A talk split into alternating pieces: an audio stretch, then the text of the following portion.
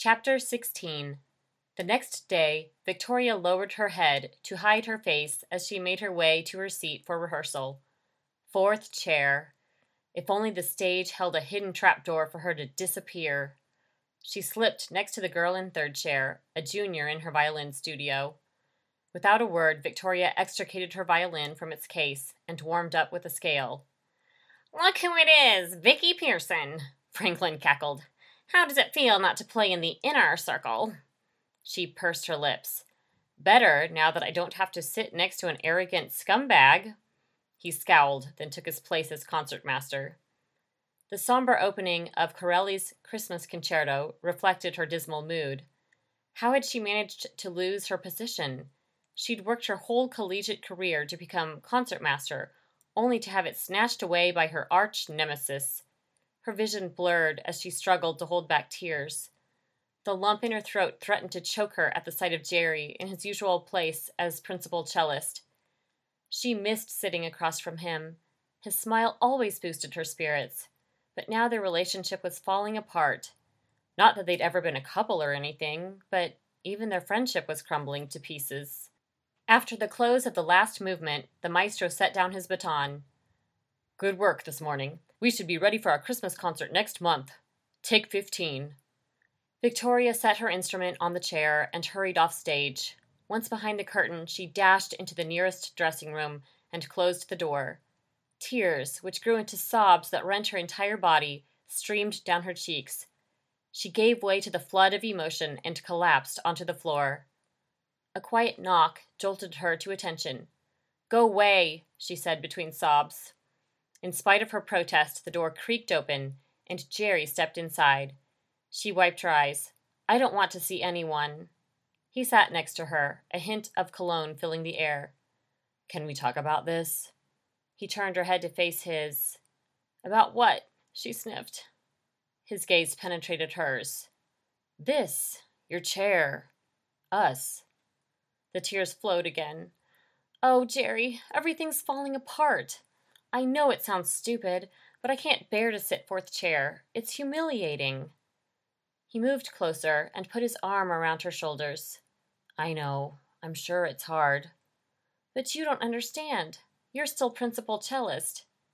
But I do understand disappointment. When he squeezed her tighter, she nestled into him. He paused, and she basked in the warmth of his embrace. Every time I play, I face the reality that next year I won't have this opportunity anymore.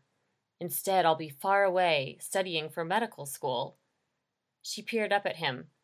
I thought you wanted to go to medical school. He shook his head. No, Mom and Dad want me to go to medical school. It was never my dream. I'd rather pursue music. She blinked several times to clear her sight, then turned to face him. Why don't you? Dad says musicians don't earn enough money. He wants me to follow in his footsteps and be a radiologist. What does your mom say? Surely she's supportive of your musical dreams? No. He looked at the floor. She complains about how little money the music faculty makes. All these years she's hounded me to practice, but now she forbids me to continue with music after college. Victoria's jaw dropped. You're kidding. How could she say that? He shrugged. She's jaded, I guess. But why? Of all people, why would Professor Cheng dissuade her own son from his musical dream? Perhaps not the best field of study. Her shoulders slumped. After my last audition, I wish I could quit. If fourth chair is the best I can achieve here at Belton, there's no way I'll be accepted to Johann Conservatory. You might be surprised. A fraction of the tension in her body melted away as he rubbed her back. Maybe you need a different approach. What do you mean?